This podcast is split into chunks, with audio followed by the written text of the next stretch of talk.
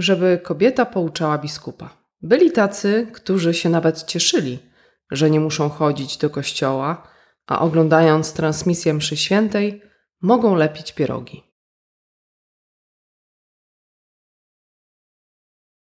Tą radością, godną wojownika kościoła walczącego, krzyżowca broniącego zbezczeszczonych świętości i katolika wiernego Chrystusowi, podzielili się niektórzy świeccy, zwolnieni z obowiązku niedzielnego przez księdza biskupa Jana Wątrobę, który jako pierwszy udzielił dyspensy katolikom od uczestnictwa w niedzielnej mszy świętej w trakcie tzw. Tak pandemii.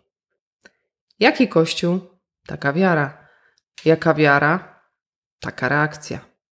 Ksiądz biskup, zwalniając bezprawnie z fundamentalnego obowiązku, ponieważ dyspensy od udziału we mszy świętej z powodu irracjonalnego strachu przed wudumaną chorobą nie ma, wyraził jednocześnie ubolewanie z powodu braku zaangażowania świeckich w radach parafialnych i w życiu Kościoła. Mimo, że pierwszy w historii papież w masce, Franciszek, wprowadzając m.in. nowe posługi dla świeckich kobiet, lektora i akolity, pokazał, jak dużo mogą świeccy, choć nie mają święceń kapłańskich. Koniec cytatu.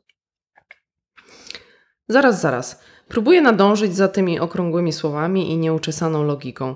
Czyli najpierw ubolewamy nad niską aktywnością parafian w kościołach, potem zamykamy im na klucz dostęp do sakramentów, bo przecież my, hierarchowie, wiemy lepiej, co wam potrzebne i czego macie się bać, a potem wprowadzamy nowe posługi zbliżone do kapłańskich dla kobiet.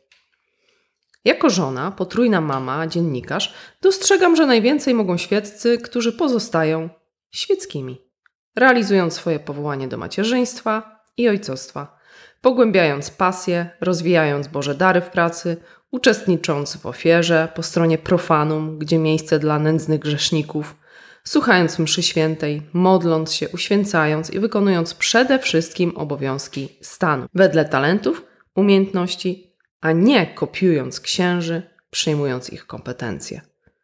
Blisko dzisiaj kobietom do święceń, do konsekracji, do bycia mężczyzną nawet. Dlaczego biskup czy sam papież odważyli się złamać nakaz świętego Pawła, a tym samym Chrystusa o roli kobiety ukrytej w kościele? Kobiety spełniającej najtrudniejsze powołanie urodzenia i wychowania potomstwa. Święty Paweł pisze: Bądźcie naśladowcami moimi, tak jak ja jestem naśladowcą Chrystusa. Pochwalam Was, bracia, za to, że we wszystkim pomni na mnie jesteście i że tak jak Wam przekazałem, zachowujecie tradycję. Chciałbym, żebyście wiedzieli, że głową każdego mężczyzny jest Chrystus. Mężczyzna zaś jest głową kobiety, a głową Chrystusa Bóg. Każda zaś kobieta, modląc się lub prorokując z odkrytą głową, hańbi swoją głowę.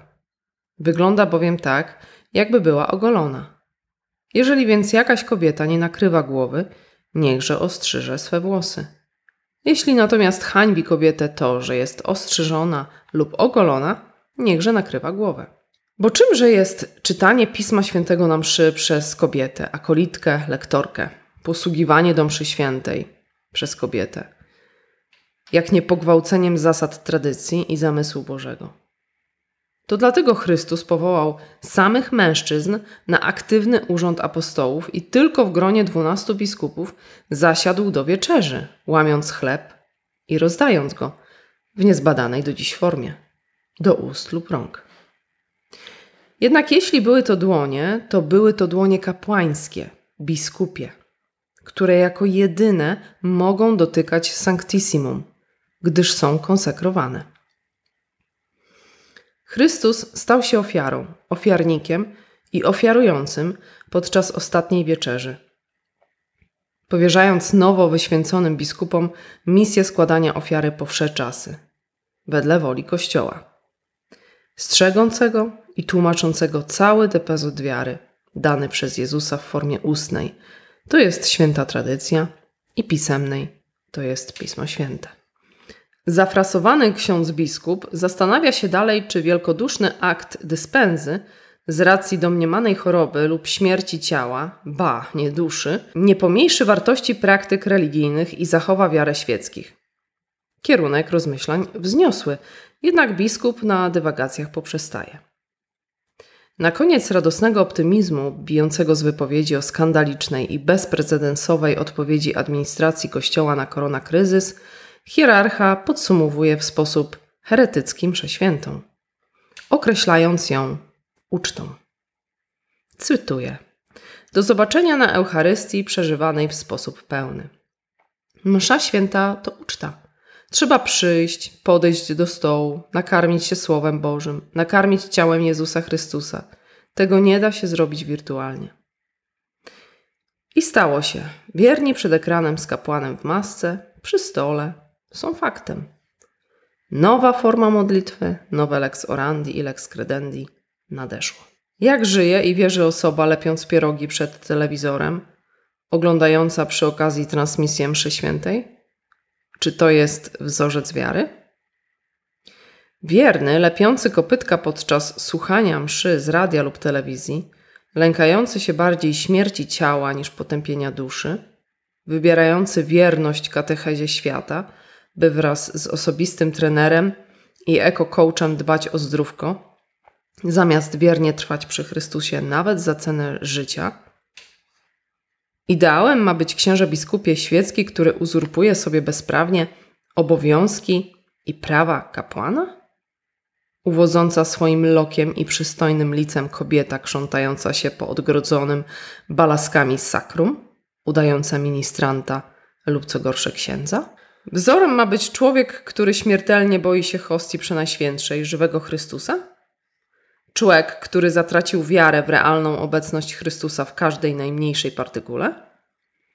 Do tego stopnia, że dla własnego bożka zdrówko i świętego spokoju depcze się po cząstkach boskiego ciała w domu należącym do Boga? Taki jest kreowany dziś ideał świeckiego, łamiącego zasady i nauczanie Kościoła, a złamanego absurdalnymi nakazami noszenia kagańców z bawełny jak na sali operacyjnej – w miejscu, gdzie mnożą się tak czy tak biliony zarazków? Owszem, zgadzam się. Niemożliwym jest picie winka i wirtualny posiłek. Tylko czemu to wszystko nie trzyma się zasad logiki i doktryny Kościoła? Msza święta to tylko ofiara. Księże biskupie, tak naucza święty Sobór Trydencki, który potępił uznających mszę za ucztę. Czy zabrakło fundamentalnej wiedzy, czy to świadoma manipulacja wprowadzająca ludzi w sekciarskie myślenie? Zwolnienie z nakazu świętowania niedzieli po katolicku z powodu irracjonalnego strachu przed chorobą jest bezzasadne, okrutne, niekatolickie. Nie tylko wystawia duszę na zagrożenie utraty życia wiecznego, skazując na potępienie, ale usprawiedliwia śmiertelny grzech, wzbudzając nieczuły indyferentyzm, miałkie zobojętnienie na sprawy zbawienia. Dyspensa rujnuje wszystkie wartości i ideały, o których ksiądz biskup wspomina: jedność, miłość, służbę, ofiarę.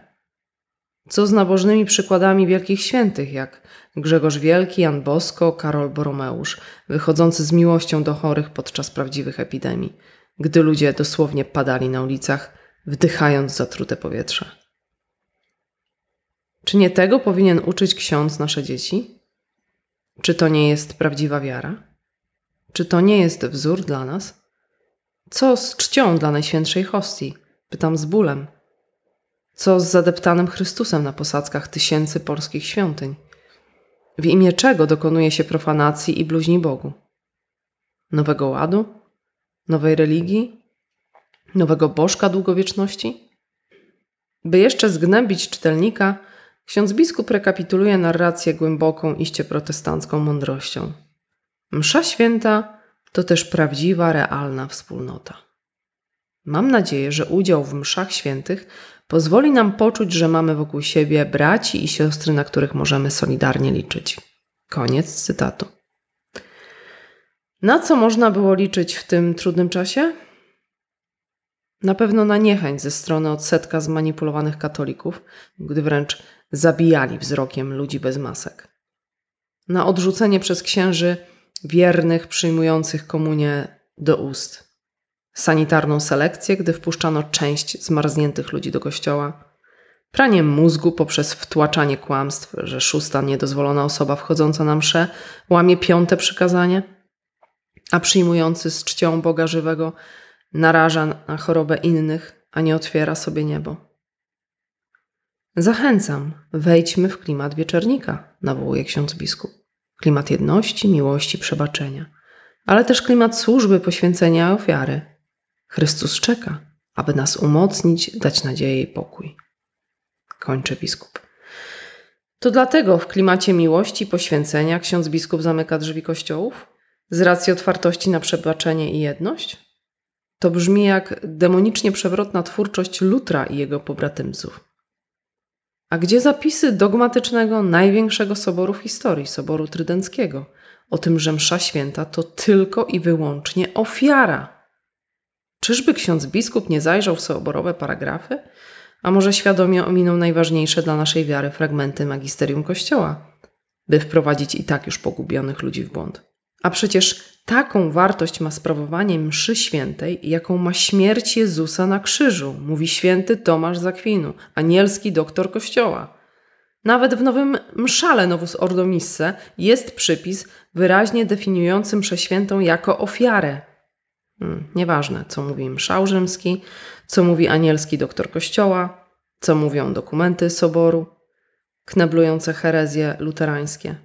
Nieważni ojcowie Kościoła.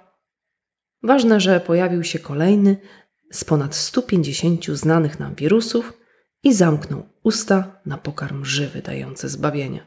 Zamknął na klucz świątynię, odebrał kolana, zrównując stworzenie ze Stwórcą, wydarł bezczelnie i podstępnie obywatelskie prawa, także do udziału w publicznym kulcie, a pozostawił jedynie opustoszałe świątynie.